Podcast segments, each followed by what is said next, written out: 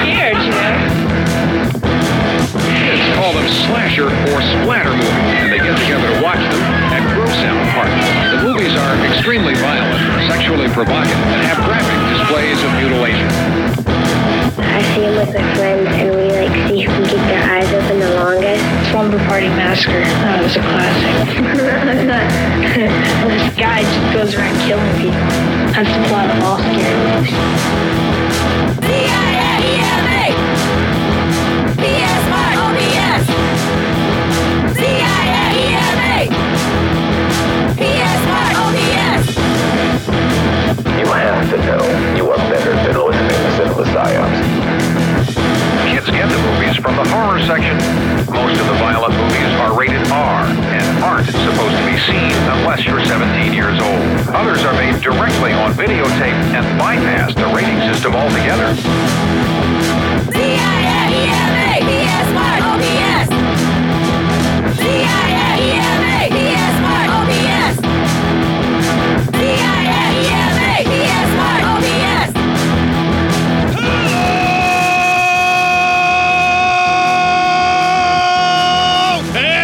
Welcome to the 327th consecutive week of Cinema Psyops. I'm your host, Court, the guy who can finally breathe like a normal human being after weeks of torment from one shitty cold. And joining me back from his vacation all the way across the city of Omaha, sitting uncomfortably in his bunker and pissed he has to do this week too, is my co host, Matt. Yeah, like what the fuck? Where's room service with my drink? Um, I've been waiting for that. Uh, so if you guys could get after that, that'd be that'd just be super for me. Thanks, thanks a lot. Welcome back to the real world, son. You don't have underprivileged people waiting at your beck and call for a dollar a pop now, do you? Well, you know what? You didn't have to put it that way. Really makes me enjoy my vacation less. no, notice I said I didn't. I fully enjoyed it still. Just now a little bit less, but I still enjoyed it. I said something similar to my wife, and she looked at me like, You're a dick. Why did you have to fucking say that? Like, she didn't say those words, but the look on her face said The that. look to there me. said it. Yeah, yeah. I mean, I, I I probably had the same look in my face because I would be lying if I said I didn't have that same thought while on vacation. By the way, I'm not a fucking heartless animal, so uh, you know, I I fucking realized, you know, wow, really, really probably kind of taking advantage of people on their own home turf, but oh well. but oh well. But oh well, shit happens. I was already there and I paid for the vacation, so. Really, all you can do is not be someone who is such a fucking prick to them and be as kind as you can. And I trust that everyone that was with you was. Uh, everyone was. Uh, yeah, yeah, yeah. No, no, I wouldn't. I wouldn't stand for that kind of malarkey of being a dick to uh, people whose country you're a guest in. For right. fuck's sake. Because someone's going to be at a resort. Someone's going to Yeah. be there. That's going to happen. Otherwise, those folks wouldn't have the jobs that they have. Um, yeah, and, and and they also say that it's like the the COVID shit devastated Cancun because it destroyed their main fucking way of making money. Okay, So- right. And so the fact that people are going there is it's going to happen and it should happen. They, they need the tourism. They do want the tourism, right? What you can do is recognize the fact, like you did. Hey, uh, the Yeah. least I can do is treat these people like human beings and be super polite to everyone that is helping me at this Yeah. resort and not be a complete douchebag. Don't be a dickbag. Respect the people while you're there. You are a guest in their country. And maybe, just maybe, try to make America not look like a bunch of cunts. We are a bunch of cunts, but maybe let's just do our part to maybe not look like it. I have uh, an actual recording of Matt kicking the doors open to the resort that he was at. Hey, fuckers, religion's bullshit. God's not real. I think I get my ass kicked out there talking that kind of talk. I don't. I don't think I'd be around anymore. yeah, I didn't have America's a bunch of cunts up in front of me, so I just chose that one because I prefer when you say stuff like that. yeah, of course. All right, so now that you're back from vacation, let's talk about the Fulci movie that you get to see, even though you missed last week's, which Ricky and I covered, uh, which is some of the best recording I've had on this show in a while. Uh, Rick- Nice. Yeah, yeah. Uh, I know you don't listen to the show, but you should go back and listen to that one with Ricky Because I still Uh, listen to that one, huh? yeah, because he's real close at stealing your job, dude. Is he? Yeah, fucking Ricky. God damn it. You're like, this is all I have, and This is all I got, Ricky. You're taking it away. and I'm giving the bare minimum to keep it, and I am. Don't take Well, it. Well, I mean, just yeah. All right. Um, all right. Hey, hey, hey, hey. We don't need that kind of factual talk around here. Who the hell do you think you are, sir? I am he who runs Bartertown. The back of my head actually hurts from laughing, so that's going to keep you on the show for now. Because uh, as much fun as I had with Ricky, that actually laughing at your pain is way more enjoyable for me, and it actually is causing me pain. So we're going to be Oh, talking there you go. Lucio Fulci's 1990 Demonia. I fucking told everybody we would be watching it or talking about it on the show real soon, and by real soon I meant this week. Yeah, yeah. Uh, well, there you go. Yeah, I, I knew I was in for it with a Fulci film. That's for sure. So Yeah, I almost want you to go back and watch Aenigma just to see what you think about it, but like it's an hour and a half of your life that you're not going to get back. uh, it's, it's not all that great. No, no, uh it's um it's one of those films that defies logic and reason to the point where you like it but you can't justify why. Oh, all right, all right. Well, I mean, there's, at least there's something involved. Right. involved. So so while you're listening to the episode to decide whether or not Ricky really is going to steal your job, um, Yeah. actually kind of pay attention to the things we're talking about the film and then you'll see whether or not you want to watch it. It's still in the folder. Have fun. All right, we'll do. And while you're doing that, we're going to take this break and play this fucking promo. This'll keep it quiet. Oh, hi there. I didn't see you. You call me cutting a new show. I'm Bo Ransdell, and I'm one of the many creators you can find on Legion Podcasts. I said quiet! My fellow podcasters and I work hard to bring you the best in horror podcasting, but that comes at a cost. What's that like to live deliciously? Not that, but also yes. No, what I'm getting at is that there are server costs, costs for good microphones and software for editing, all the things that make our shows, you know, fun to listen to. And you can help. If you're enjoying the shows on legionpodcasts.com or in the Legion Network available on iTunes and Stitcher, just about anywhere you can download a podcast, really, you can help us out and get a little something for your trouble at patreon.com forward slash Legion Podcasts. For just two bucks a month, you get a pair of movie commentaries exclusive to Patreon, and for five dollars, you can also join us for a monthly screening of a movie. All of that available on patreon.com forward slash Legion Podcasts. We appreciate it, and thank you for listening. Now, back to the cutting room.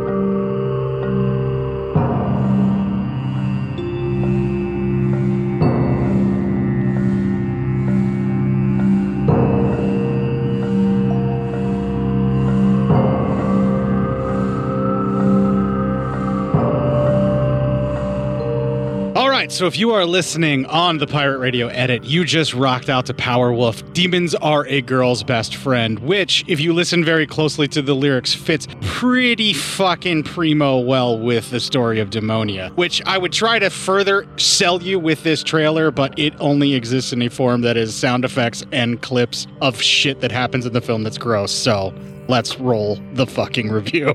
Right. Demonia. The first 20 minutes, uh, well, we see a bunch of nuns are being taken away and they're not looking like they're about to have a good time, and they're certainly not. They start getting crucified.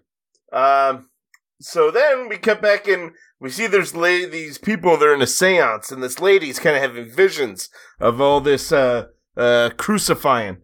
And, uh, she, she passes out, which I, I would assume one would do if they got like a live vision of, uh, people being crucified. Uh, not, not the, uh, easiest way for someone to go. Um, Uh, so Nuns Being Crucified is not a thank you movie. yeah, no. It's not a thank you. Anybody being crucified is not a thank you movie. That's that's fair. So it's just it's cruel. Yeah, yeah, yeah. As it turns out, uh, we as human beings, um, we're pretty shit shitbags throughout our entire past and and present, and and well, probably the future. We learn real slow. We don't go around crucifying anybody anymore, but we're we're still pretty much shitbags. Their voice boxes were even crucified as well. It's pretty gruesome. Yeah, yeah, they they nailed right in the voice. Yeah, they they did a little bit extra crucifying, which is uh which is a bit fucked up. Yeah, they nailed Uh, the neck, the hands, and the feet of each Yeah. nun. Yeah. Yeah, and didn't even have the common courtesy for uh, uh, a crown of thorns. So, uh, fuck them, I guess. You know, that's misogyny, though. That's definitely misogyny. Uh, anywho, uh, she wakes up from being passed out, and that is our first clip. What happened? How did I get here? You fainted. I brought you home. You? I don't understand. Just put your mind to it. Oh. I remember now. I was at I the- know. You were attending another of those foolish seances you're so fond of. How many times have you heard me tell you, Liza? An archaeologist digs into the past with his intelligence, not his superstition. Remember? I go to those seances, Professor, for fun. It isn't serious. Well, I hope not. Now, get some rest. Try to dream about the beauty, the grace, the ancient Greek culture we're going to study in Sicily. Once we get there and start to do some work on the dig, we'll forget all about things like seances and black magic.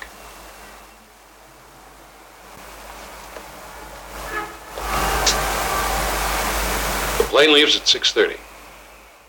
Have your bags ready at a quarter past four. I'll pick you up. Yeah, don't worry your pretty little head about those stupid seances. Why are you wasting your goddamn time, you foolish, foolish person? Could this guy be more condescending? I mean, holy shit. I mean, he, I mean, he, I mean, he probably could be more condescending, but I don't know if even she would have tolerated that. yeah, that was some pretty. I mean, he was kind of a douche. So, Oh, he was like borderline mansplaining at all times. oh, dude, it wasn't borderline. He was definitely mansplaining. He was like three seconds away from just saying, "Oh, listen here, little lady." Uh, He was about to tell her how doing seances for fun should be done. He was Yeah, about yeah, to yeah. jump into that.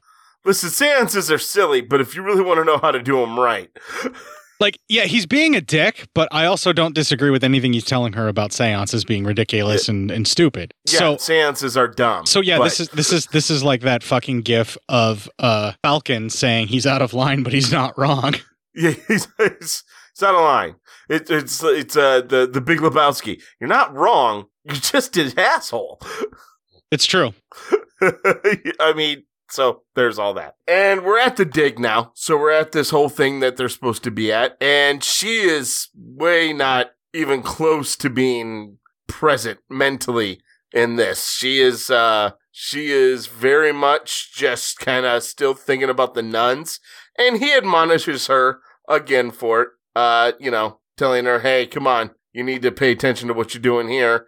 Uh, obviously everything I'm doing is way more important and uh it becomes a motif. It's a bit ridiculous. yeah yeah yeah um so then a dude shows up and he kind of you, you can tell he's local government uh and he's like hey listen um and they're, they're kind of you know he's like hey can we get the town people behind us and this local government guy's like hey they don't like you they think the past should stay the past and death should stay death and everyone's like oh okay i mean that sounds weird so we've got a we've we've got a pretty hardcore uh, republic that doesn't want to be there. Uh, so that doesn't want these people there. Um, so there's a there's something to be set. This is pretty much every horror movie, though. Any archaeological Yeah. dig that goes into anything that they shouldn't be poking around in, or that has something to do with something in a deep, dark secret of some town's past, this is how Yeah. they're going to react. yeah, You know, it's of course. it's it's horror movie 101 bread and butter kind of stuff and i'm kind of shocked that fulci included this much of it in his film this is Yeah. way more coherent of a movie than i remembered it being Yeah. Um, then we see some town folk, uh, and they're kind of talking about how these people should stop. Uh, nothing but bad shit's waiting for these people, especially the woman, if they keep digging.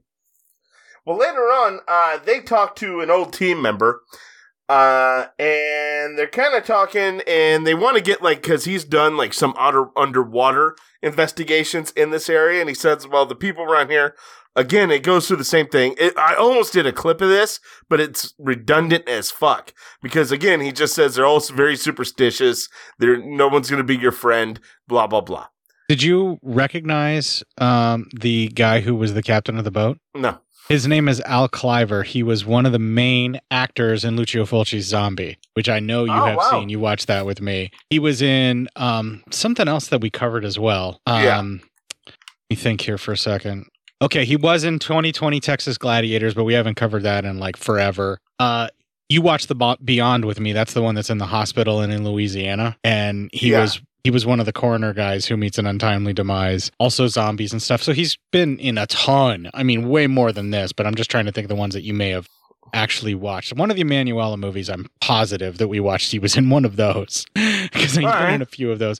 But anyway, um, Al Cliver, you, everybody should recognize him for that. This movie is filled with like Italian, um, kind of like cameos from other Italian movies for actors, like where you you kind of recognize the like almost like a Dick uh, Miller kind of situation where it's a that guy character actor, and Al Cliver Okay. is Porter. This is, I mean. In Zombie, he was one of the guys running the boat. So the fact that he's on a boat now is kind of like Fulci doing a bit of a wink and a nod. Oh, okay. I gotcha. Uh, was he the one who was the zombie slamming up in the door when the movie ends? The friend that they took? I don't know if he's the one slamming on the door, but uh, he does get his. I think he's the one that gets his neck bit out by his lady. I Uh, gotcha. yeah, but yeah, yeah. Well, anyway, um, so the lady we say her name's Liza. She's looking through uh some of the rooms, uh, ruins, and she finds all the mum a bunch of like mummified bodies, and she's kind of freaked out. Then she starts getting visions of the nuns with the, and they, all the nuns have question marks on their foreheads, by the way, because I don't even think they know what they're worshiping. A guy interrupts her, and he seems to be the town butcher, and he's kind of like she's telling them they need to leave. If they don't, bad things will happen. They'll they'll get there, so get got. Well, she says fuck off, and she keeps exploring, and she finds all the nu- mummified nun bodies on uh, crucified. Well, so she finds out where they were all, you know, uh, all got done up. She starts taking pictures of all that action because, you know, of course you would. Um, and uh, she runs over and she finds Boss Man, and she's like, "Hey, you know what I found?" And he tells her, "Fuck it, just forget about it. Don't don't worry about that shit. That's not what they're here to investigate." Uh, so let's let's leave that alone because that seems to be what the town people don't like, and that's the end of the first twenty minutes. All right, so pretty good setup. And Yeah. when I was, We're getting a good setup now. oh, go ahead. Here's gonna be, and this is something I should probably wait till the end, but I'm just gonna say it right now. I was not a fan of the character development in this movie. I didn't care enough about any of these people. Maybe Liza a little bit and the other dude, but I didn't care enough, and that's kind of what hurts this movie for me, especially for some of the action at the end. Um, I, yeah, I can totally see that. Uh, I don't think that Fulci ever really was interested in making characters likable. He's just presenting them pretty much as they are. So I, guess, and I, I don't even mean likable or hated or anything. I guess, I, I guess I feel no strong way to any of these characters. No, see, the thing that I'm actually surprised about for Fulci is that up to this point, the first 20 minutes, we have a pretty coherent, straightforward setup narrative that doesn't fuck around or jump around with a bunch of weird imagery for no particular reason. Every flashback that's like the cruelty to the nuns and everything like that is all tying together for the story. And they're establishing right off the bat that our main character here has a connection in some way, shape, or form to this because Yeah. she's been seeing visions of it, or in the seance, you know, she's become aware of it in the seance at the start of the movie that we saw with this. and I imagery. don't. I, unfortunately I don't know Fulci well enough to like have been on the lookout for that. I was just like, wow, I it's twenty minutes in, and I I really don't feel anything for any of these characters, good or bad. I'm just whatever. They can they can all be whatever. And Uh, that's a that's a if that's a good thing or a bad thing. That's a perfectly valid response because I will tell you the same thing. Like, I don't really give a fuck about any Yeah. of these folks, but why I started watching Demonia wasn't for the um, development of these actors. It was essentially a bet with myself on how long before Fulci drops all the through lines and just starts having fun. Um, Yeah, at- okay. At, least this time around, because I was like, holy shit, this is way more coherent. I mean, you've seen Gates of Hell. You've watched that at my house. You may be blocking most of it out, but it jumps around everywhere. And by this time in the 80s, Fulci was even less concerned with doing a through narrative for a lot of his stuff. If there was a story, it was like this collage of images that like developed in lieu of creating the story in some way, shape, or form. Like it wasn't really like this, where it is very much a narrative, straight up set up tale and a rather kind of gothic and creepy one. And yeah, it's super low budget and yeah, it's real cheap.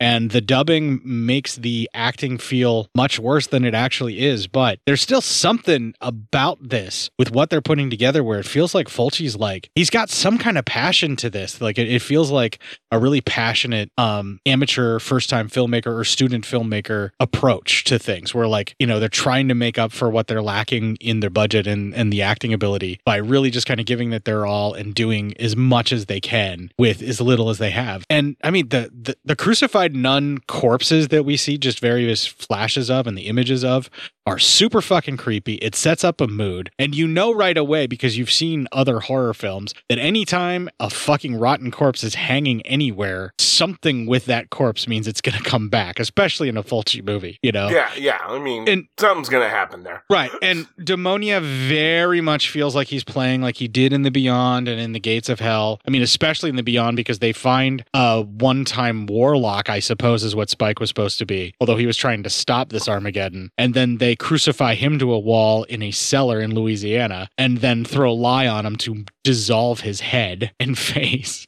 And then his body's found later. And that's kind of what we've got with what's happening with these nuns, where they're being crucified and then their bodies have been found later. And if you've seen Fulci and you know this is the man that's doing the movie, you know good things are coming and you're going to be patient, you know? Yeah, But Well, that's true. but if you don't, but if you don't, you pretty much are may have abandoned hope by now, and I can see why some folks may dislike Demonia more. I think I may have the first time that I watched this, I may have given up on it before giving it a full chance to actually develop because of exactly what you're talking about. I couldn't get interested in or want to really pay attention to any of the characters. And I'm so glad that this time around I got swept up in the scenery and like all of the all of the textures of the fabrics and you know the kind of stuff that I'm into now that I'm watching it on my projector, you know, in- Yeah. Instead of just watching it on my TV. And like I really dug that aspect of it, especially in the setup, especially in the catacombs. You can see all the stonework and stuff. And I'm like, Jesus, man, I know they at least shot this on film because there's no way it would look this good otherwise. True, true.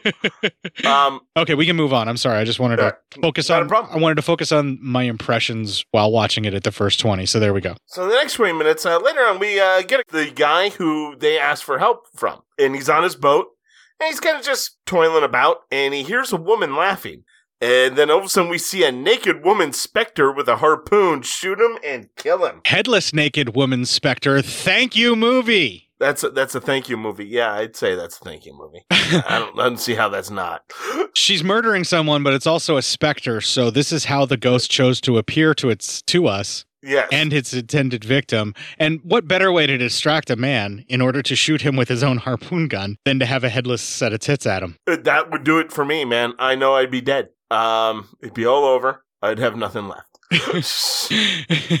He gets a But merciful out- death compared to other people in this film, But I went out as I lived, staring at a pair of headless tits. staring at a pair of tits that may or may not actually exist. now I'm having an existential crisis about tits and we need to move on. right? Um, so uh, later, uh, we see uh, the rest of the group. They're all singing some uh, folk songs. They're all having a, a, a good time, and uh, you know they're partying a bit. Um, the uh, Liza, she's still kind of having issues with what she saw. She's very distracted.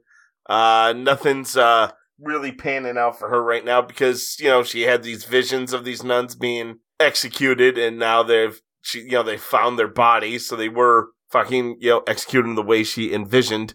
I suppose that might unsettle just about anybody. Well, not only Um, that, but she feels a drawing and a pulling sensation Yeah. to all of this that's kind of unnatural too. Like you can kind of they're hinting at it and they're they're sort of starting to make it more and more obvious that that's how it ha- that's what's happening. And yeah, she got super upset and you know now she's kind of questioning why she's been drawn to it like this whole Yeah. time. Which you know that I I would as well. Yeah, justifiably Um, so. I'm not trying to argue against yeah, that. that's uh if I had some sort of vision at a bullshit séance, I'd feel the same way. Yeah, especially if it Um, ended up being absolutely true, because then I've got to reevaluate all of my belief structure. Yeah, and I, I don't like doing that. That sounds like a lot of fucking work. um, right. I'm an American and I will not change my beliefs for anyone. signed American Christianity. Uh, so anyway, no matter who tells me, He's out of Um, line, but he's not wrong. Yeah, he's out of line, but he's not wrong.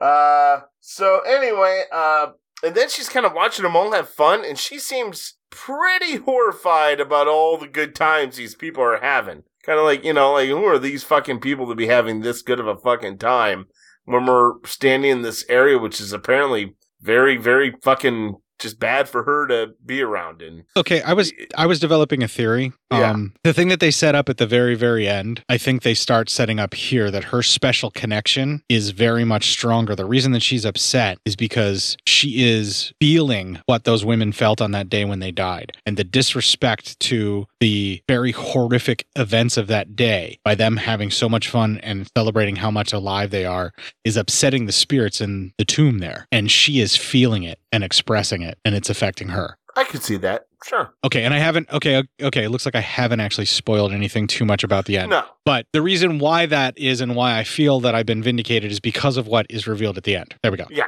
yeah, yeah. Okay, yeah. I, I mean, I didn't see that. That's all reasonable. Um, It's the first touch of weird Fulci starts throwing in the movie. yeah. So, uh, where the fuck am I now? Um, She's upset that they're partying and having a good time. yeah. Well, anyway, Paul goes to see Liza, uh, and they talk a little bit, but it's it's a it's a pretty useless little scene, and he leaves shortly after. Liza then dreams that uh, uh, she's kind of like in like this coliseum, and Paul's at the top telling her, "Don't go, like come back, don't go there, don't go over there." Uh, and she goes anyway because you know, fuck you guys, don't tell me how to live my life. Um, but uh, you know, message in this dream. Uh, she then sees again the nuns' crucifixions.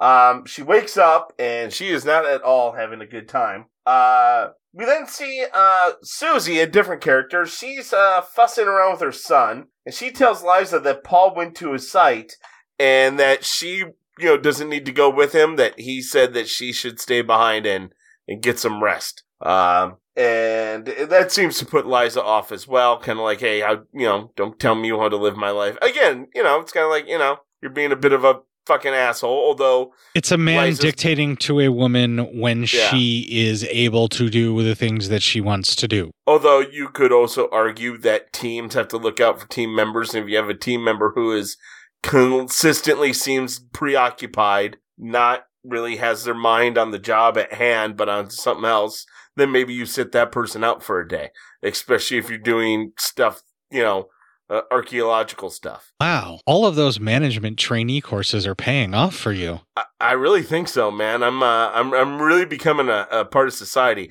I'm learning how to better uh, be a better team member. I mean, not to anybody like important because uh, I'm not doing any of that shit, but but you know, for you guys, yeah, it seems like I am. Um, You know what the right choice is. You just decide to go the other direction, my friend. the the the, the I mean, let's be 100 percent honest. The right choice is for me not to listen anymore. Um, so anyway, me do whatever I fucking want, bitches. Uh, so anywho, sorry. Um, all right. So then she starts going around town, and she would like to find kind of like the the the hall, the the town records, the you know, uh, pretty much a library. Uh, Any around there. anything that has any kind of indication of something about the history or what happened there, she's Yeah. just trying to learn as much as she can. but uh, no one's really helping her. Um, no one wants to help her. Uh, everyone's pretty much a dick, and uh, so uh, no one really knows, uh, you know, what to what to really do here. Uh, but a waiter then tells her, "Hey, behind that old church is kind of what you're looking for." Uh, so she is able to find it, and uh, as she goes away, uh, we cut to two, uh, three townsmen, and one townsman's like, "Hey, you know, uh, says it's uh, too bad for her if she uncovers the truth," is what he says, and another old man says, "Too bad for us all." So, I mean, that's not creepy or nothing. Yeah, Uh, yeah, that was extremely creepy and pretty well set up. And again, I'm shocked that they're following this much of a through line because I'm so used to Fulci just at this point being just all over the place with story, but it's very straightforward so far. Yeah, it really is. Um, so anyway, uh, then an old man shows her to the records she's looking for, but even tells her like no one's ever checked these particular records ever in the history since they've been here. So, um, definitely like it's even scarier because it's like they don't even want to find it. Yeah, no one really wants to know anything having to do with what's going on from way, way back when in the existence of this particular town. In Yeah. And whatever may have happened. So the cover up goes back so far that even the records are pretty much buried in soft peat. Pretty much. Then again, we cut back to the town butcher talking to two other guys, and he says they need to cut this off. It's too many, like almost like a bad foot. It's too many bad mojo for the town. Did you recognize the Um, town butcher? I did not. Okay, the movie Demons, where the theater gets taken over, he was the big nose guy snorting coke out of a coke can at the driver's wheel with all the punks. So my hero. That's awesome. yes, that nose was brought to you by cocaine, my friend. Ooh, love cocaine. Uh, Anyway, who back to love cocaine. anyway back to the butcher, Uh, and you have to cut but, out the rod. Yeah, go ahead. Yeah. Anyway, uh, old lady then all of a sudden shows up and tells Liza to meet her at her place tomorrow, and she'll tell her everything she wants to know, and that's the end of that 20 minutes. So we're getting built up for some shit here.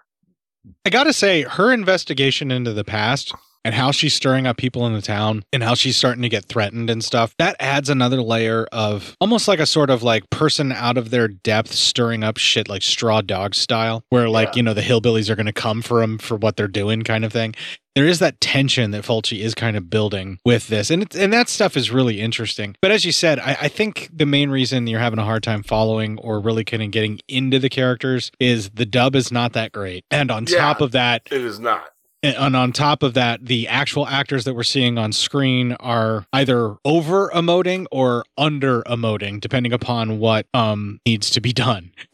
Yeah. they never really quite get right where they need to be. So it really kind of makes it hard to not think about how much of a movie it is that you're watching and really just kind of get into the story. But when you start to talk about the story and what's being laid out, it actually is a really interesting story. And it's kind of cool to see the stuff that she's trying to do. And I will submit to you, it is extremely hard to suspend disbelief on this film because there are certain qualities about it that just, this is the time where the money starts dropping out in the Italian market for movies like this. And Yeah.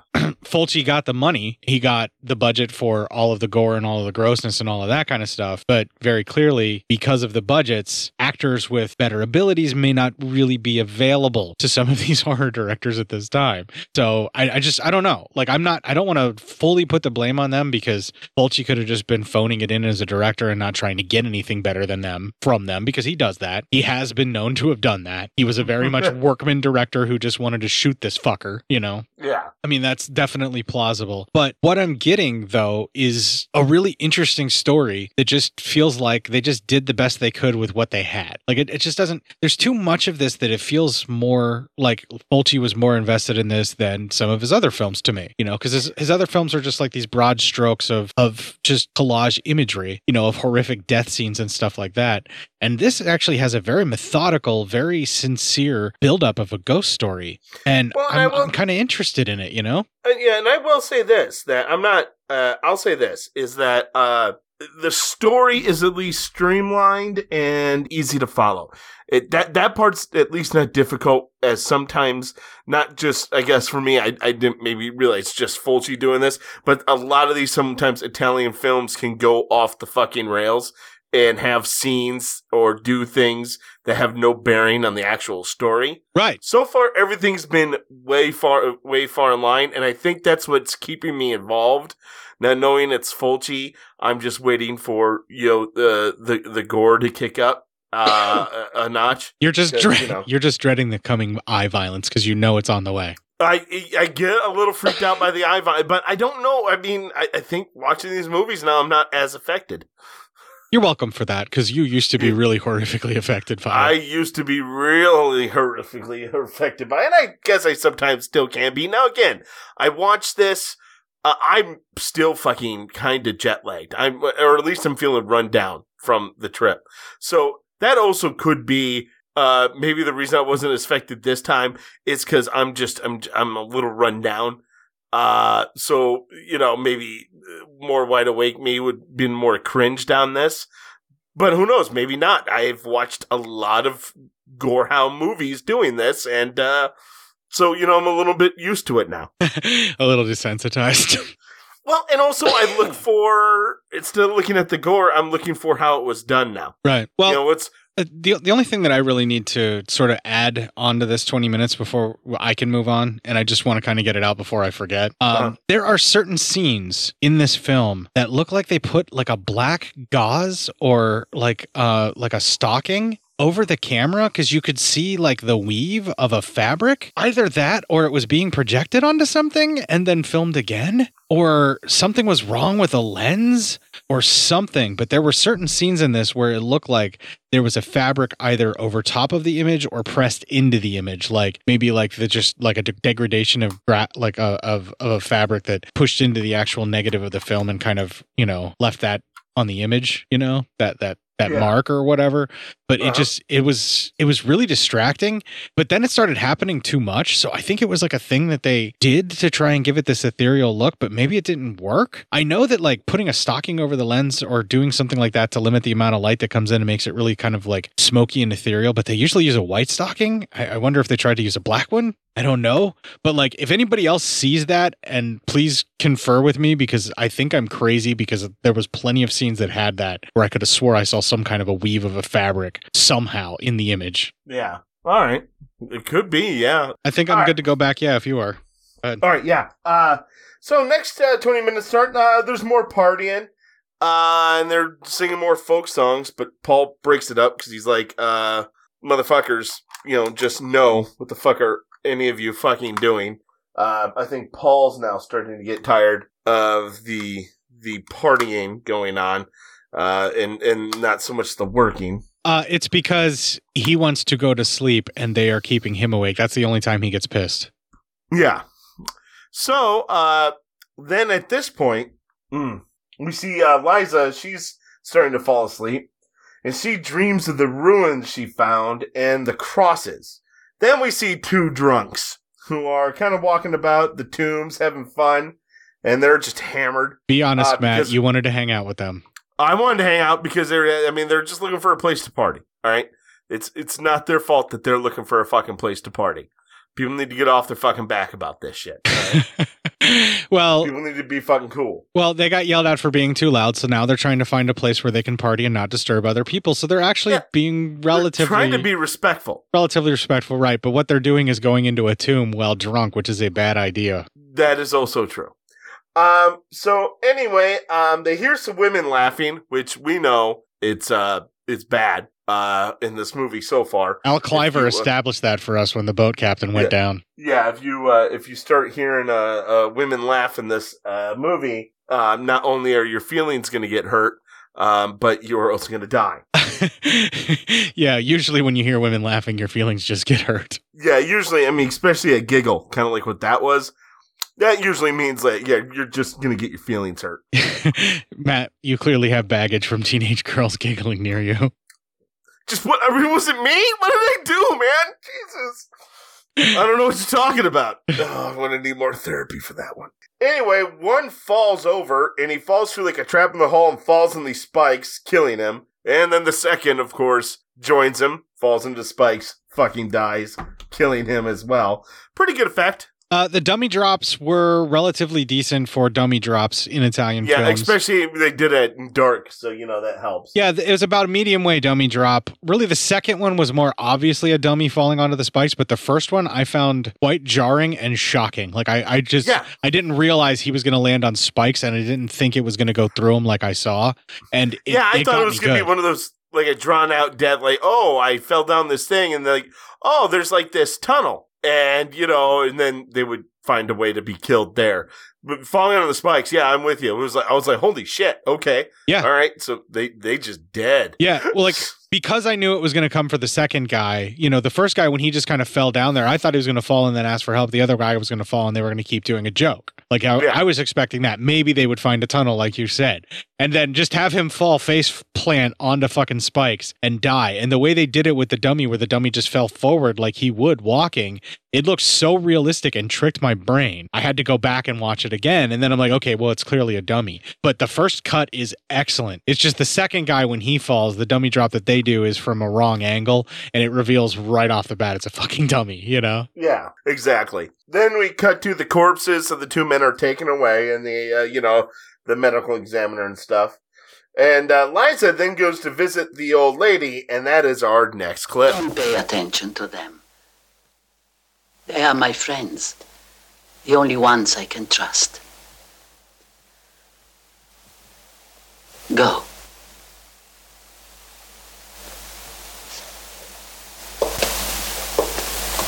Please sit down.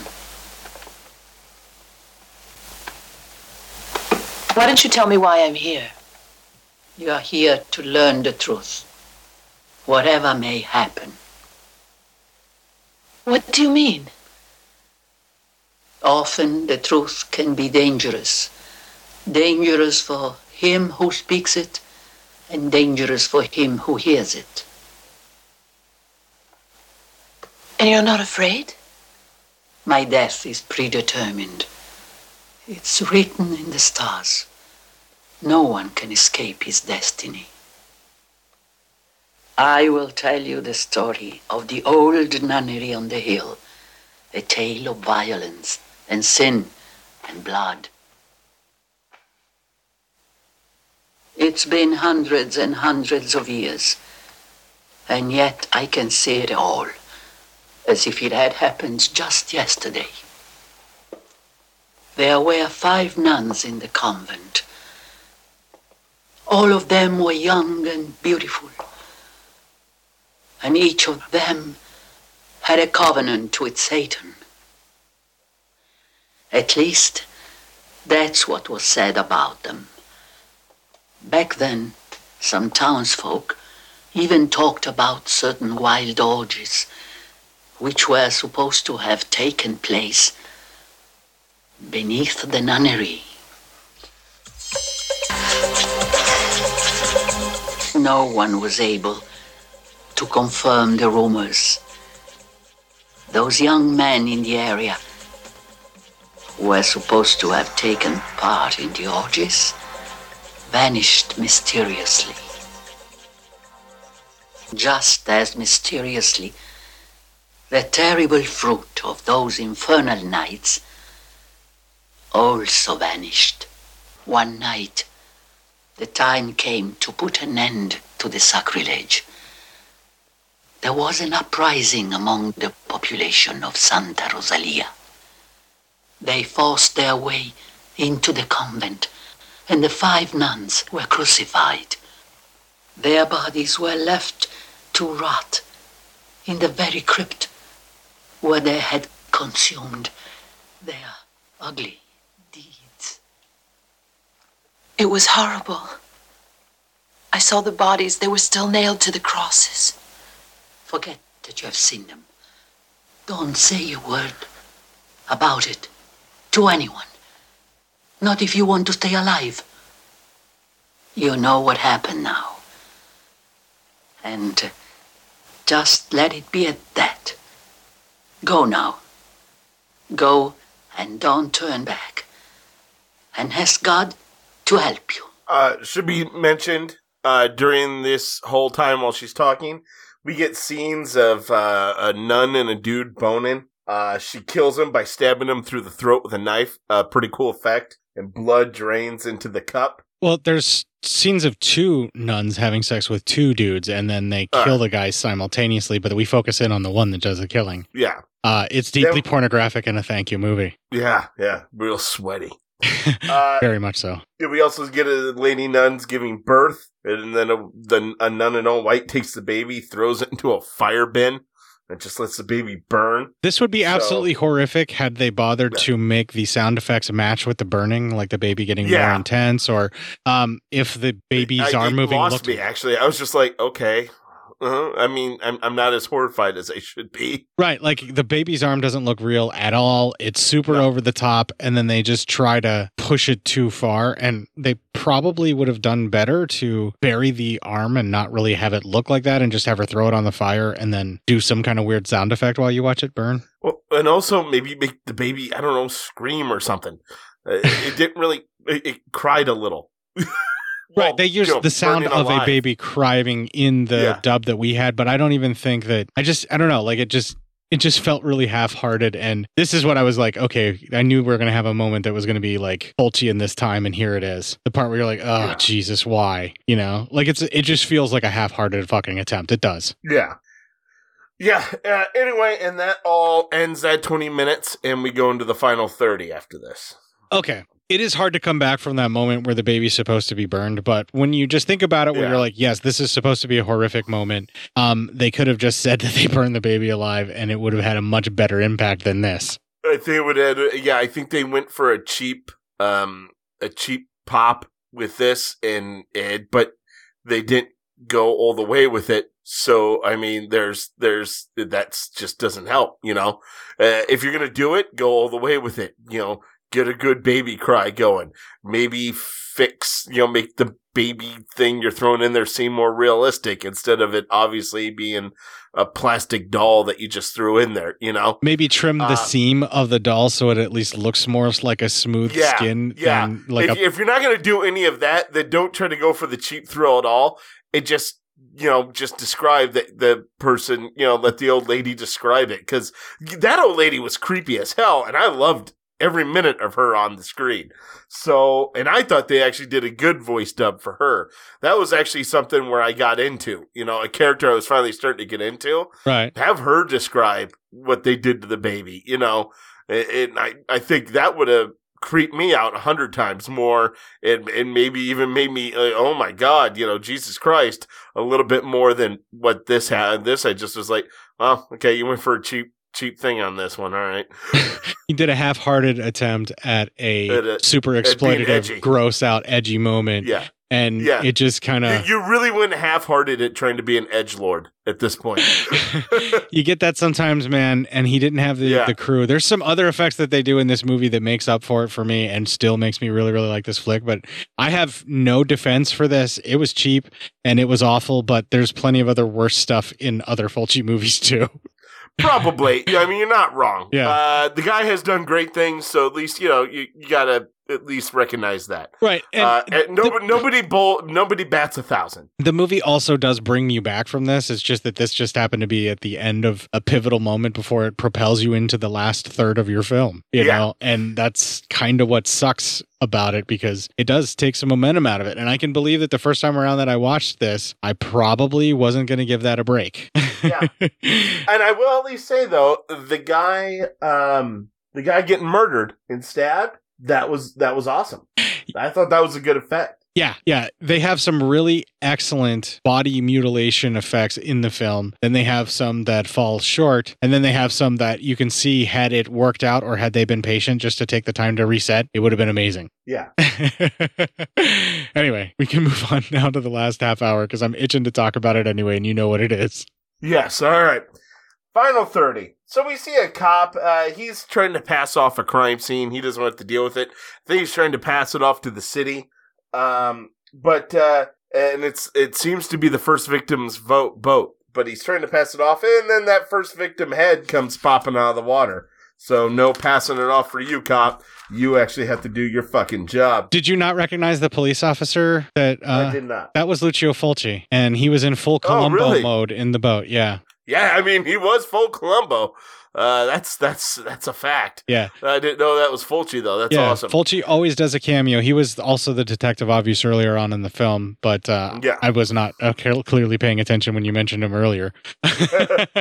well, anyway, um, so uh, then we see uh, we come back to the old lady, and she hears laughing, and then her cats that she loves so much attack her and claw out, literally claw out her eyeballs, uh, taking one and popping it right out of her fucking head, and that kills her. Uh, this was difficult to watch, but for the opposite reason that Matt found it difficult to watch. I, I literally did find it difficult to watch because it was difficult to watch, probably for the same reason you think it was difficult to watch.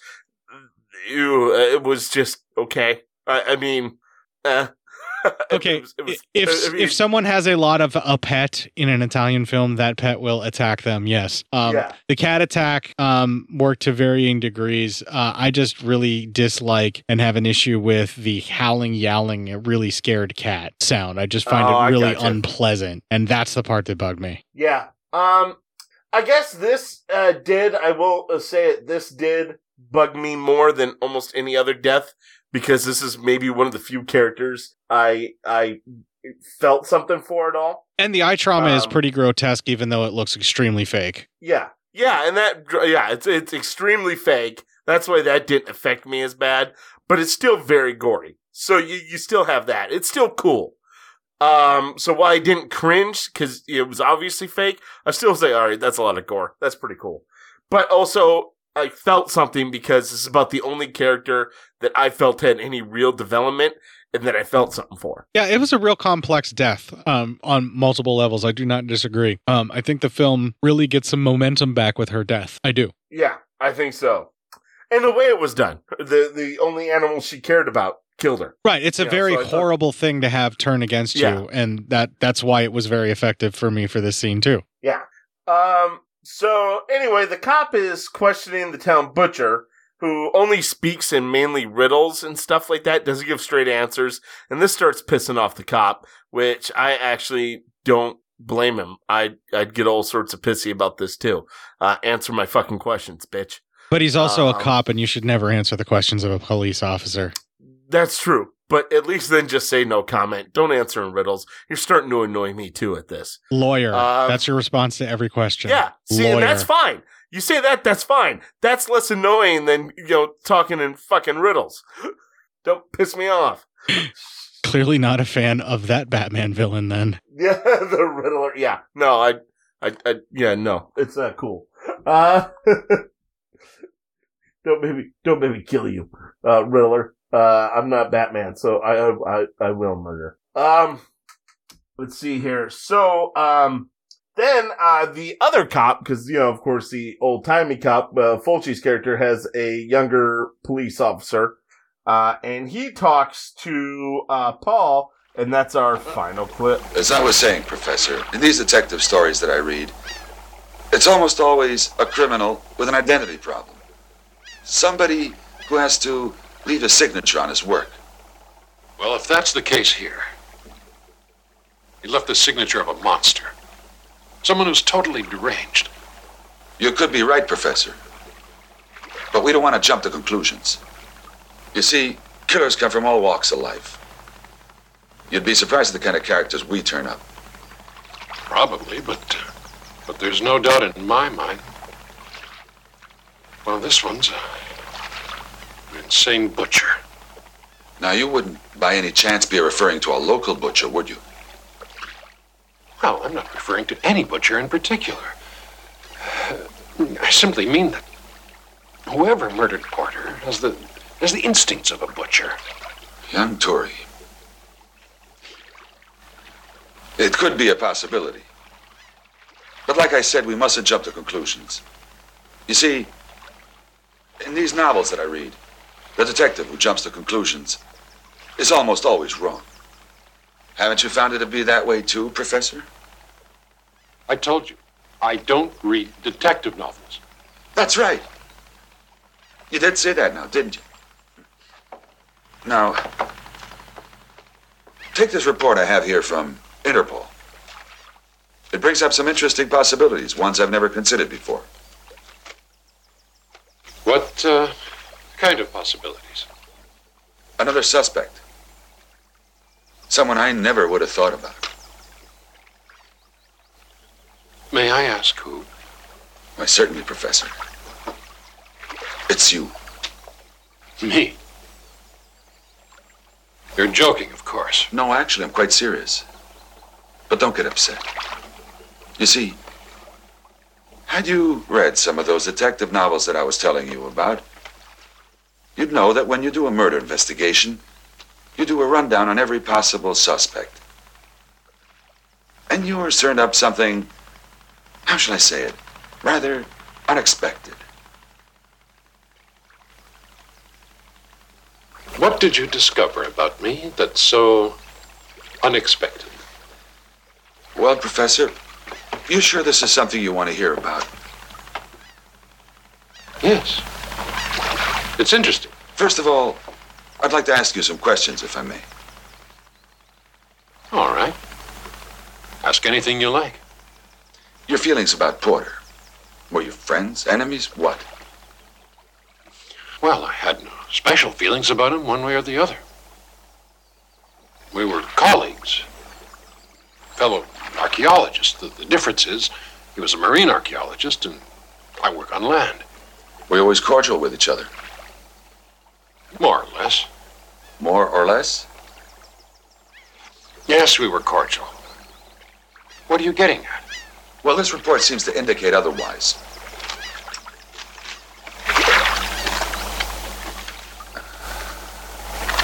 Says here. Ah. According to this, about about 10 years ago, you publicly refuted one of his publications and effectively accused him of being a fraud. That's an old story that was forgotten long ago. It's on the record at the University of Toronto. Universities keep records on everything. Now, don't put too much importance on a, a strictly professional disagreement that, that wasn't that serious in the first place. And besides, How does that relate to Porter's murder? Maybe it doesn't. On the other hand, this report indicates that it was quite serious. That in fact, you were the one who ended up being discredited and you lost your position as head of the department. Do you remember what the disagreement was about? It's all right. I'll refresh your memory. It concerned the head of a statue, which the victim found at the bottom of the sea. The head which, interestingly enough, had been severed from its body. Is everybody still awake after that? No, we all fell asleep. Everyone's dead. Wake up. All right, so Paul uh, is wanting to leave, but Liza, of course, she wants to stay. She's she's like, we can't leave. We owe it to our dead friends to finish this job. When really, she just wants to stay because she wants to learn more about what happened to the nuns. Yeah, she's being suckered in and she's starting to commune with them, man. That you can tell. Yeah. Uh, then a guy comes in. Uh, it's actually the the uh, the uh, little boy's father. He comes in with some info that Paul needs for this current dig, and he says, "That's fine.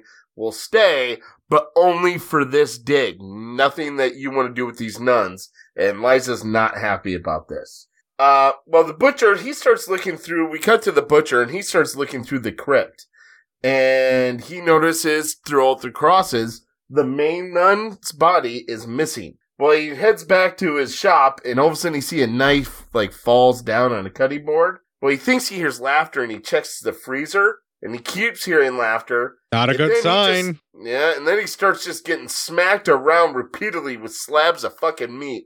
Bam, bam, and then a hook flies off and cuts him right in the throat. Um, and then I love that uh, in Soviet Russia, where he was, Mm-hmm. meat beats him. Yeah, yeah, yeah. It's Soviet Russia. It's Soviet Russia, me beats you. Ah, ah, ah. So anyway, uh, and then we see a woman's hand take out his tongue and start hammering it to a cutting board. So you know, this guy's got to quit talking in, in riddles. That's what happens when you talk in riddles. You fuck up. He fucked up, and now he learned. He won't do that anymore because he's fucking dead. That's what happens when you speak in riddles, motherfuckers. I don't fucking like it. I believe the tough talk you were going for was he fucked around and he found out by speaking in riddles. He definitely fucked around and found out, and I'm happy about it. This is one of the deaths where, uh, again, I felt something for the butcher at least. At least I felt something. I didn't like him. So I was happy that he's dead. Everything about that is is good. Is good to me. Um, so the entire town is now outside the butcher's place because his wife can't find him. She hasn't found his body yet. She just can't find him, and she's been kind of wailing about town. So now everyone's getting nervous because all the shit that's been happening. Well, while one cop is questioning her, the other, the Fulci cop, he checks the cooler and finds the body. He also finds a white cloth in his hands, and it clutched in his hands. A cloth that is the type that he has not seen in a very long time. Like, I don't think anybody's seen. So it's old. Back at this site, Paul is told that the town folk want to burn the entire monastery, mon- uh, monastery down. And so Paul's like, fuck, let's get everyone packed up. And he starts looking for Liza. But in her tent, no one's there, but there's droplets of blood there. Then we see the little kids missing, and um, dad goes running around looking for him. And we see someone in the white nun uniform has the kid, and this is kind of just piss poor acting and all that stuff. and then somehow, somehow, dad ends up tied down with his either one of his legs tied further far apart. You know, like he's being kind of he, he- he's strung up really bad. They have don't know how he eagled him way. between two Yeah. trees that look like they're ready to split him in twain. Yes, and no one knows how he got that way. He just did. little This is where the narrative has stopped trying to make sense Yeah. and just wanted to do a cool set piece. That's what's going on. So the kid, little kid gets away. He sees, he tells him not to come any closer. The kid, of course, doesn't listen, runs towards his dad, trips open a rope. Dad gets cut fucking in half. Yeah, the trees rip him Uh, in tor- twain. torn in half. Yeah. Yep. Crotch to upper. Okay. Not a, no, okay, real quick, just let me say this. Yeah. Again, a great effect. I like the effect. Just wish it would have happened to somebody who either A, I really liked, or B, really hated. Uh, y- you know, uh, just so I felt something for it. Because I didn't feel anything for it. Because I didn't know this guy. You've seen this character maybe two minutes out of this whole film. He's not even one of the main characters. Uh, I don't know if you're supposed to feel something because technically his son had to watch it and his son did it technically because he tripped over the rope, but I didn't feel that at all. Um, like gruesome hero deaths. You think like you know in The Walking Dead and Glenn getting fucking batted down to death, and you you feel that because you really liked Glenn, or a character you hated, Rhodes and Day of the Dead gets torn in half, and you're like fucking good because the guy was a dick and he kind of deserved it. But you also So- kind of like him again because he yells choke on him at him as he's yeah, dying. And then, and then yeah, then you have that respect. Like at least he didn't, you know, die like a bitch. He was like, you know, choke on it, you motherfucker, with his last little breaths he could muster. Um, but either way, it's something you feel emotion there. This I was like, oh, that was a really fucking gnarly effect. That was pretty cool.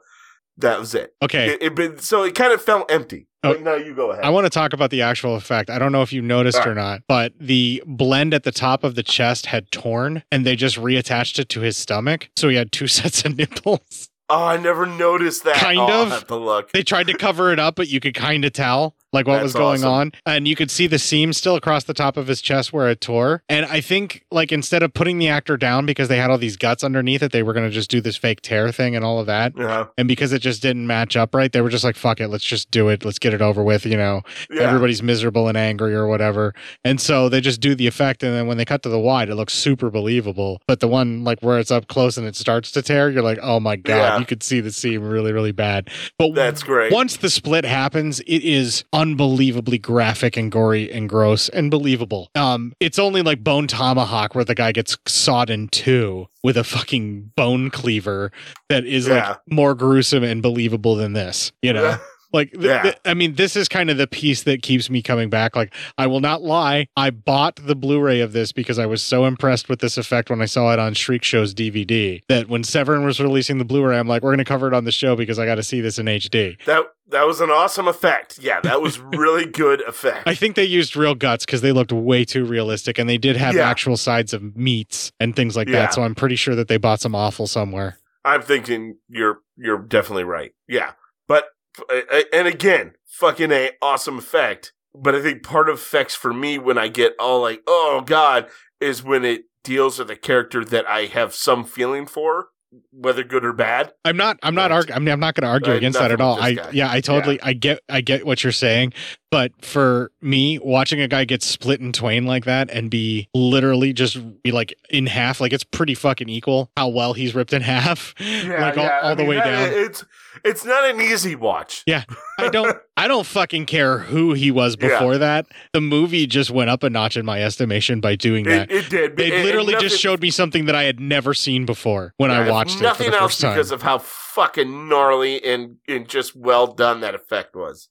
Yeah. So I I give two shits about anything else.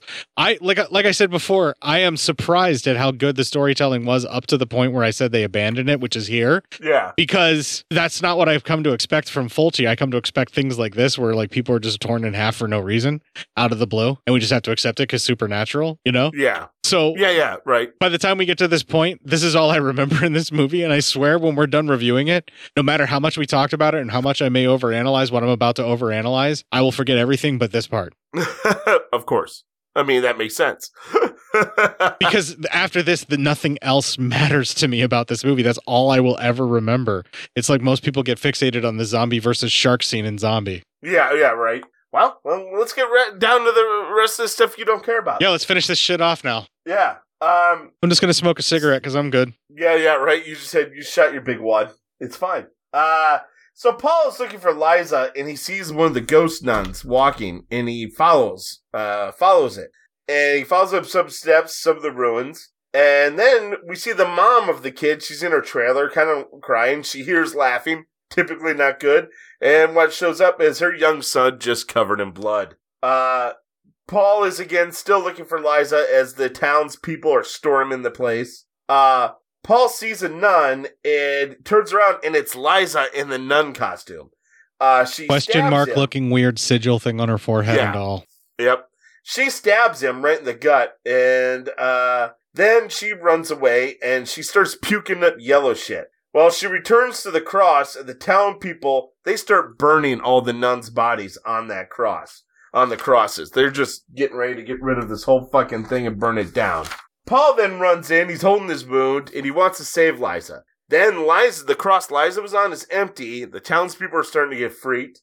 Then, as Paul's walking in, we see the old corpse nun. So it's it's back to being like a, a, a, a, a decomposed corpse. It's back on the cross, and we see Liza's body reappear, reappears on the ground. Roll credits.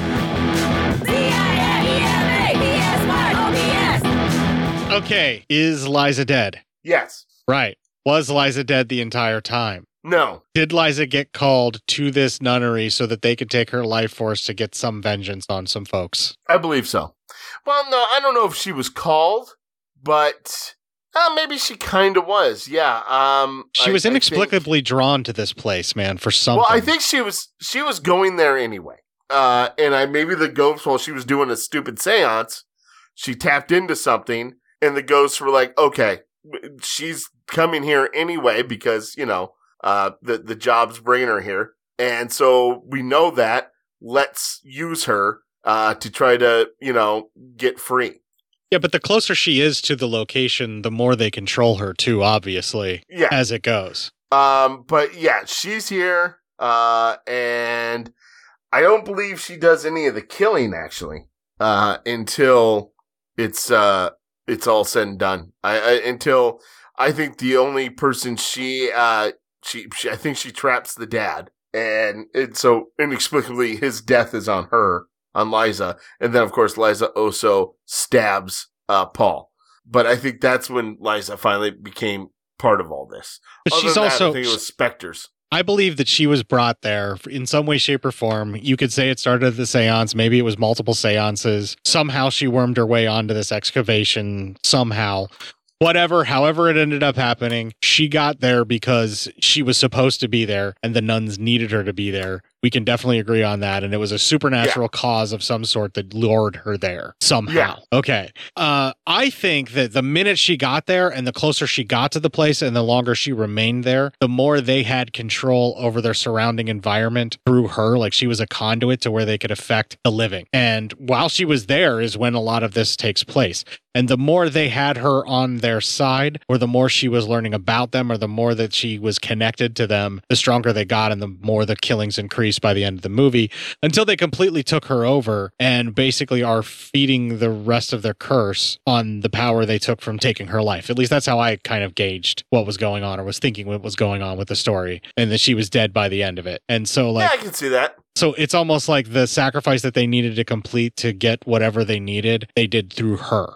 Yeah, I, yeah, I get that. I can see that. I mean, it's, that makes sense. It's the closest that I can figure, but they set up something like that where she's being lured there and they hint that she is really feeling the influence and is being shown these visions that like something is basically drawing her to it. And it feels like it's a very supernatural thing and it feels like she's predestined to have to go. And that really like everything is set up almost to the point where you feel like they're setting it up that she's either reincarnated from one of their spirits to do this vengeance quest or she is like just a ghost that was released Or to do she's it. just like a clairvoyant type, so she's open to that kind of horseshit. but maybe she didn't know how to protect herself from realizing Yeah. what is a harmful so The ghosts are like, "Hey, we can tap on her, and we'll use her." yeah, yeah, she's kind of like Carol Anne in Poltergeist 2, where the you know the ghosts Yeah. are coming for her because they know they can use her, so they're seeking her out. Yeah. wherever she is, or whatever, you know, yeah, like something similar to that.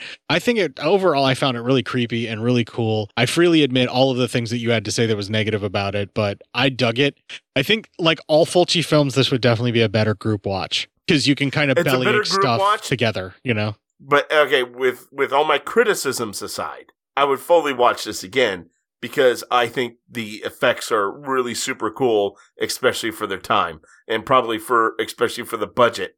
I thought the the I- guess they're not really sets. The locales they shot in were beautiful, Yeah. and and perfect. Yeah, I was So- I was surprised. There's the, Yeah. all- other than the gauze in front of the lenses that I talked about, so Uh-huh. many scenes in this film are so amazing looking and so incredible. And that's why I was like so put off by the few scenes that were like that that I didn't know what it was supposed to be. And of course, the story I felt was straight lined, easy to follow, and what and not a lot was wasted. Um, I probably could have done without the final clip of the movie. I, I, I included it just because it was a long bit of dialogue that you don't get a lot of in this movie. Not a lot of dialogue in this movie. Um, but the cop questioning Paul as a red herring and nothing ever really comes of that because by the time you you know you get to that you're almost out of movie. Right. So um I, I guess not much to that. I think I felt like that was just really kind of padding. Uh just trying to pad out the episode or, or the the movie. um but in it in all in all, I felt like the movie stayed on topic, didn't give us a lot of extra that it didn't end up using or wasn't part of the story. Um and and again, brilliant effects and great sets. I think the moments that you were feeling were dragging or padding was their attempts at character development that just weren't working. And that's yeah, it could be too. Yeah. and that's really all I have to add because everything else you said I pretty much agree with, which is uh, shocking to me as it is to you. So yeah, right. I'm a. I don't know how I feel about all that. yeah, for once you were eloquent and well on point, and it has nothing to do with the fact that I'm feeling lazy and trying to squeeze in some psyop news. all right, let's do it. All right, so this week for the Pirate Radio edit, I am doing various uh, nun theme songs with songs that fit along with that, and this one just so happens to be from King Diamond.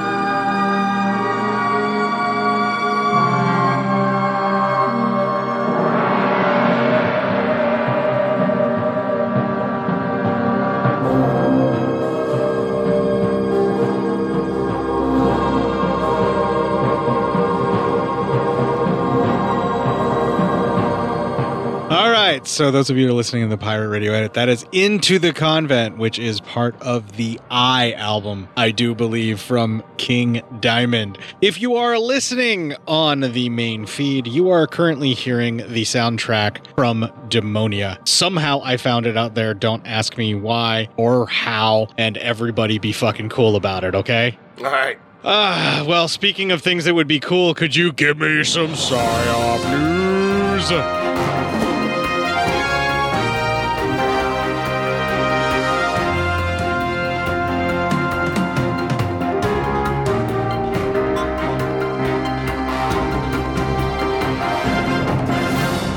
This comes from Robert, Ah, man on the field. yeah, man in the field. We, we haven't gotten to do news in a long time, so uh, this this is uh, he uh, tagged this as a must read. Uh, in fact, he said he said, "So help me if this isn't read on air." He he was gonna come to Omaha. It was really threatening, so I think we should probably fucking read it. I don't want to curtail Um, the threats, though, Matt. And I yeah. will give. I will simply just give him your address, and we will just let you deal with this on your own. All right, BBC News: Man sues Apple claiming iPhone turned him gay. What?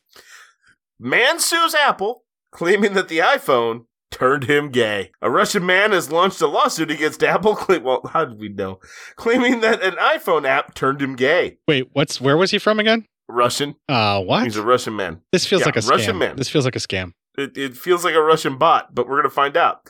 He says this comes after an incident involving gay coin cryptocurrency. Saying he suffered moral harm, he is asking for 1 million rubles, according to a copy of the complaint seen by the news agency AFP. Homosexuality was decriminalized in Russia in 1993, but anti gay prejudice is rife. In 2013, Russia passed legislation banning the spreading of what it described How as old gay is this? I feel like we've done this before. Uh, he just posted this in October. Oh, he posted this on October 4th, 2019. Maybe we did do this. I know already. we fucking did this already. We must have done this one already. Hold on, I'll figure out another one. uh, it's the first one that popped up. I was like, okay. Um, well, that's how long it's been since you've checked your notifications for that shit. I guess. uh, uh, yeah, maybe I don't know. No, I just searched Sci- Psyop News, and uh, Let's see here. hold on. okay, hold on. Give me a second because I don't think we did this one. But you have to get your shit together in order to be able to even read the title. Yeah. Oh man, that's gonna be good. Okay, it's fine. Compose Uh, yourself. this one's uh, this one's from Christopher. our our man uh, Christopher Page, the uh, Yes. time shifting orphan. Yeah. Drunk man by sex doll. It is mortified when it's delivered to the neighbor. Thank you. And if we've done this before, folks, please let us know. Maybe we should just discontinue PsyOp News altogether. No, no, no. I'll figure out some other way of doing psyop news. Uh, I'll go back to pulling them on my own. Pulling it just to Pulling pull it it. just to pull it. Uh, all right. Uh, the anonymous lad admitted he'd ordered the sex doll, uh, mon- the sex doll monstrosity after having too many alcoholic drinks and needed advice on how to get rid of it discreetly. And other we all know that alcohol news. lowers our inhibitions. What? Ooh, is that me getting a metal rod shoved up my rectum? And other is- sex news. We all know that alcohol lowers our inhibitions. It makes us do things we would never usually do, whether that's dancing on tables, ordering another round of shots, or arguing with your pals, or agreeing to do a podcast. But drunk shopping is one boozy consequence, which is usually only results in a funny antidote or a bizarre new piece of decor in your home. Unless you're this anonymous bloke who posted his issue on a community Facebook group after a booze fueled weekend. He explained that he drunkenly ordered himself a sex doll, and it was delivered to his neighbor's home while he was out, uh, while he was at work.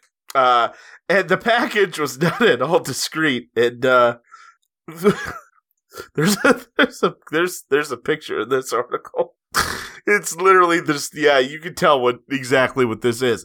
This it's almost like what your buddies would do if they were just like sending you something, but they just decided to package it to look really bad. Okay, yeah, where it's obviously like a doll shaped human being type thing. Yeah, I mean, this is obviously a sex doll. this is obviously a sex bot. Um, the embarrassed lad wrote, "Please ignore not allowed or slash inappropriate, but wonder if anyone could help me out." When the Euros was on, I got hammered and drunk me uh, thought it'd be an excellent idea to buy a full size. Uh, fuck, this is gonna get posted. To buy a full life size sex doll off of eBay after England lost. He said he forgot about it until he got emails saying it had dispatched in that time, in that time, and by that time it couldn't be canceled. So it arrived in the post earlier than expected, and needless to say, he was mortified as he was at work. So his neighbor, who had just moved in, agreed to sign for it when he was out. Uh, to add to his horror, uh, he goes, "I dread to know what she is thinking." See, now I'm starting to feel like we covered this one too. Did we? Yeah. No, I don't think so. Something very vaguely familiar about all of this. I think a lot of people. I think we've talked about sex dolls a lot, though. I mean, yes, but also I feel like we've done this one though. well, I mean, hold on. Corpse Wait a second. Well, yeah. Hold on. That's like I a think double it's- psyop news fail right now because I really I do feel man. like we've done something like that before. God, this shows you how long it's been since we've done some psyop news. Uh, Fuck it, I'm done. This is all outtake shit. No- That's awesome. okay, here you go. I got, I got one that I know we haven't done. All right, this is uh, this is just what I found. It's a free country. Man threatens TSA agent's life, throws checkpoint uh, station, strips naked, and masturbates. charges state. Whoa, but that okay, that took a turn. Okay, we go- go back and let me right. let me hear that one more time. Okay. And just a little slower for some of us that may be a little Delta 8 heavy. Not a problem. Man screams it's a free country, Uh, then threatens a TSA, TSA agent, I'm following you so far. throws a checkpoint station, Oh, like one of those like wheel away stations that they hide behind? probably. Okay. Yeah. Okay, now I'm okay, I'm following you. Go ahead. Strips naked, Yeah, that part I didn't want to understand, you, but yeah.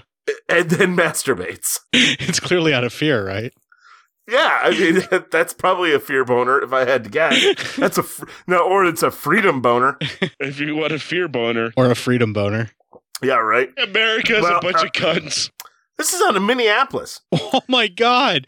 Well, okay, that's a major throughway kind of airport, so Yeah, it's an international airport. right. But like still Jesus But- fucking Christ, man. All right, telling agents he did not have to stop because it's a free country. A 44 year old Minneapolis man is charged with threatening TSA workers at Minneapolis St. Paul International Airport.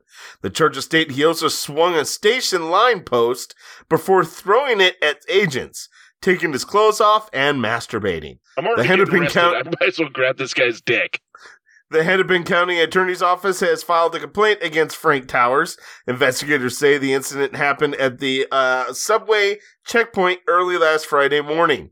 Towers allegedly told one TSA employee that he was going to kill them. Officers gave him commands to stop and move away from the checkpoint, which he did not abide. Can't pay your bail? Well, I could probably fix that for a blowy.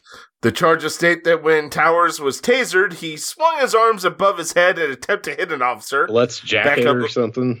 Backup officers took Towers into custody while he continued to fight with them. Old cops are Surveillance video footage shows Towers punching and headbutting TV screens at the airport, taking his clothes off, Jesus. And masturbating. This happens about an hour before the incident at the checkpoint. So for an hour before he threatened TSA agents, he was just headbutting uh, cameras, taking off his clothes, and jerking it. Pulling it just to pull it. Pulling it Uh, just to pull it. Yeah, uh, Towers has been. my paper clips. he definitely had a paperclips moment. Uh, Towers has been charged with fourth degree assault against a peace officer, as well as making threats of violence with reckless dig- disregard for risk, both felonies. He has also has at least three charges in other criminal cases still pending involving I don't know. domestic Whoever- assault he's weird, pissed off. in Olmsted County. I'm just He playing back audio of people that have witnessed him headbutting posters and things. I'm determined to have your brain. I'm determined to have your brain. yeah, that guy um he got in there. He uh he was in it to win it. he uh he went full on. yeah, dude, that's uh that's some serious mental health issue behavior right there. Like Yeah. you don't walk around just like headbutting posters in an airport and fearlessly masturbating at people like that if you're a well-adjusted individual. Clips, all of this clips. All of this just stroking it while maintaining eye contact. Clip. I, fe- I feel like you kind of wanted that one. I, I, I did. I think I wanted that one. I think you wanted That a little too, too much. good. I think oh, gross. I feel so fucking disgusted with you right now, and I'm just going to end this shit. Uh, that's probably the. If you enjoyed this show, then make sure you check out the other great shows on the Legion Podcast Network, like Cinema Psyops, Cinema Beef, Devour the Podcast, Duncan and Bo Come Correct, Exploding Heads Horror Movie Podcast, Friday the 13th, Get Slayed, The Helming Power Hour, Hello, This is the Doom Show, Hero Hero Go Show, Kill the Cast, Underwater Kaiju from Outer Space, Jerry Hates Action, Legion After Dark, Mental Health, Obsessive Cinema, Discourse, Pick Six Movies, the podcast by The Cemetery, the podcast on Haunted Hill, the Psychosemantic podcast, Rick Radio, House of Wax, Dude Looks Like the 80s, Rabbit and Red Radio, the Shadecast, Short Bus Cinema, Two Drink Minimum Commentaries, the VD Clinic, Who Will Survive Horror Podcast, and Which versus the Doomsday Clock. With such a wide spread of shows, there is guaranteed to be a niche for you to fall in love with. Horror, politics, movies, books, sex, music, commentaries, health, video games, kaiju, action, news, comedy, and opinions that would most likely get you killed in some parts of the world. We are proud to bring you some of the best podcasting in the world. Check us out at www.legionpodcast.com, iTunes, Spotify, Stitcher, YouTube, and any other dark corner of the internet where podcasts can be found.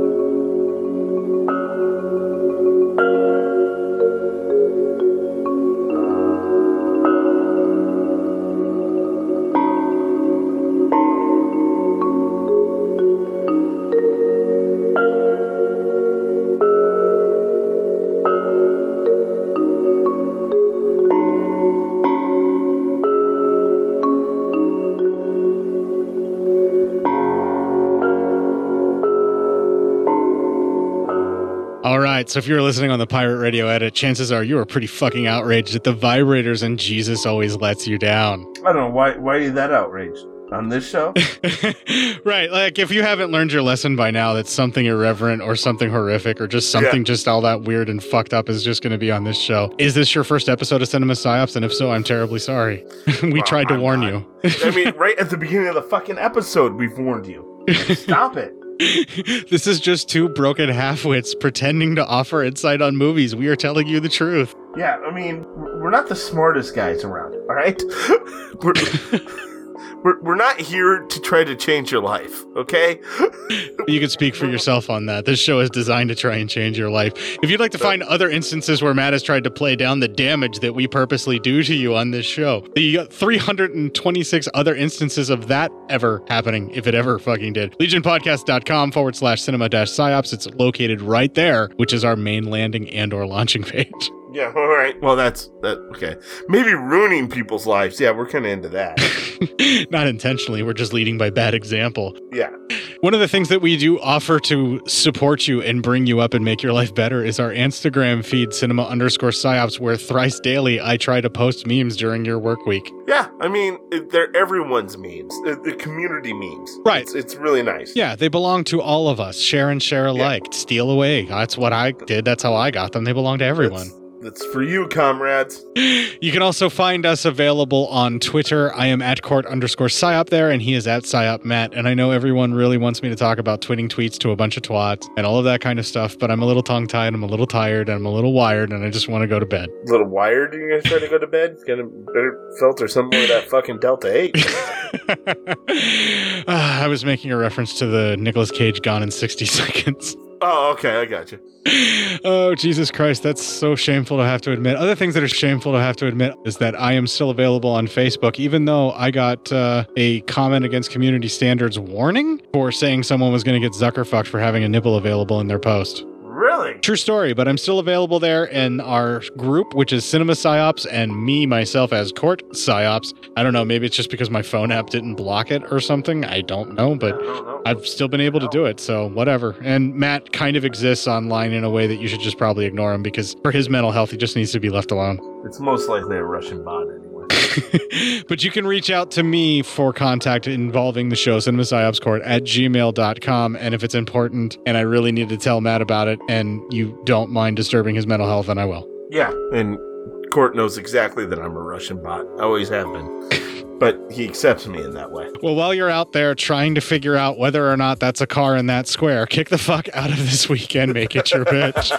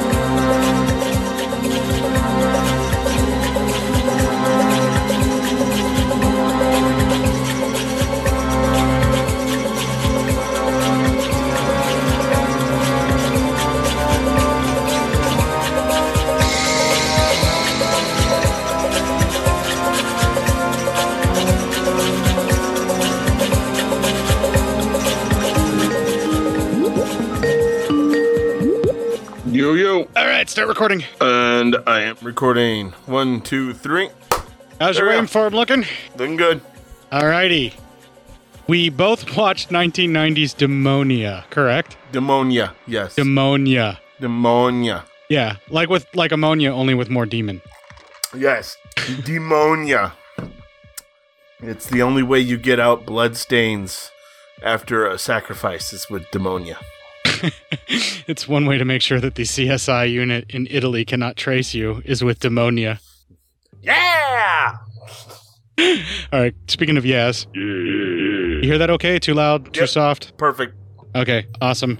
I had to uh, change some settings because I recorded with uh, Rick and Danny doing a commentary for the Legion uh, Patreon stuff. Um, It's like a extra super special episode that's going to be released for Thanksgiving. Yeah. Oh, an extra, an extra super secret, double secret probation episode. Uh, yes. Although I don't think I was supposed to reveal who I'm recording with besides Ricky. I, I really don't know, but like that'll just tease Oh. people even more because they won't know what we're talking about. Because yeah, you can cut all this shit out. Not like what's anybody gonna do about it. Or I could just leave it in for the same reason and let's start the show. and while you're doing that, we're going to take this break and play this fucking promo. All right. This'll keep it quiet. oh, hi there. I didn't see you. My head You does caught me seriously fucking cutting a hurt from show. laughing. I'm Bo Ransdell, and I'm one of. and easy to follow so far. You, you, you. Sorry, that got really loud, louder than I thought pouring a drink would be. Uh, my my copy over was sometimes scenes would get all distorted and stuff. So I don't know if that was just the movie or just my copy over. It wasn't anything too terrible. It was always like a lot when it would things would switch over or there was a fast movement. Oh, that's probably just my encoding for ripping it to a smaller file size. Probably. Hey, give me one second. Okay, just keep rolling. It's fine. All right, sorry about that. Did you decide to pour your drink away from the microphone so it didn't sound like you were peeing? No, no, actually, I didn't. I had to uh, run. One of my belts is up on my bar from yesterday, and all of a sudden I looked over, and the back end was getting a little heavy, and it started slipping, and I didn't want to fall off the fucking bar. That's fair. That would have that would have disrupted the show too. So you, you made the right choice. It, would- it would have made me have a bad night too. So, All right, I'd have been, I'd have been no go on that one. Oh fuck. I'm sorry this All right. movie brought things to the surface for you, my friend. I'm glad you're willing to work through yeah, them. man. I was like, good lord, can I maybe just get stabbed or something? Nope, your hell is no actual physical pain. Just when you walk past a group of girls, they're just gonna giggle. Fuck. Yep, that's hell. That's my hell. There we go. That's it. And- just constant. And to take down your complete sexual history, two giggling girls. Yeah, yep. Uh, oh, fuck. Yep, nope, that'd do it. That, that just about do it. Congrats. Good job, Satan. Tell you the Be right back. I'm gonna grab some tissues. old. All right. I'm back, but we still got like three minutes. Yeah, yeah, the next two clips are pretty long. Next clip is an hour and a half. Some townsfolk and wild The next clip is just the last half of the movie. All right. As I was saying, Five minutes. these detective stories that I Yeah, this is a long one. All right, I'm gonna take a nap. You wake me up when it's over. Yeah, you know, what? listen, it was only three clips. Dude, last week I did like 12 because I did not want to write shit down at all. You Don't could be feel right, bad. I'm just fucking with you. but we don't want to jump. That's another reason you no should doubt listen to that my episode so you can hear how much of a hypocrite I am. Yeah, you fucking hypocrite. Same picture. I'm going Now, to now. I'm gonna have chance- to. And that's how our relationship ends. You'll, you're gonna dump me now. You'll be like, "You son of a bitch! You talk shit about me when I'm not around." I simply mean that. And I'm like, "This is news to you? Why?" It's not though. I'm like, I don't care. I don't give a fuck about your opinions. I love that he's basing reality on a novel he read. I know, right? Not that I do that too. You did say that now, I've never done that ever. This Oceanside shit's making me have to pee. Yes. I know, right? It's interesting. First of all, I'd like I'm to ask debating you whether- Mike gotta go bathroom. I'm not sure if I want to include any like. of this in the outtakes or not because I don't even know how much about it. outtakes we're gonna have. Were you friends, enemies, being discredited? And you lost your position as head of the department. Dun dun dun. Do you remember what the disagreement was about? Red herring.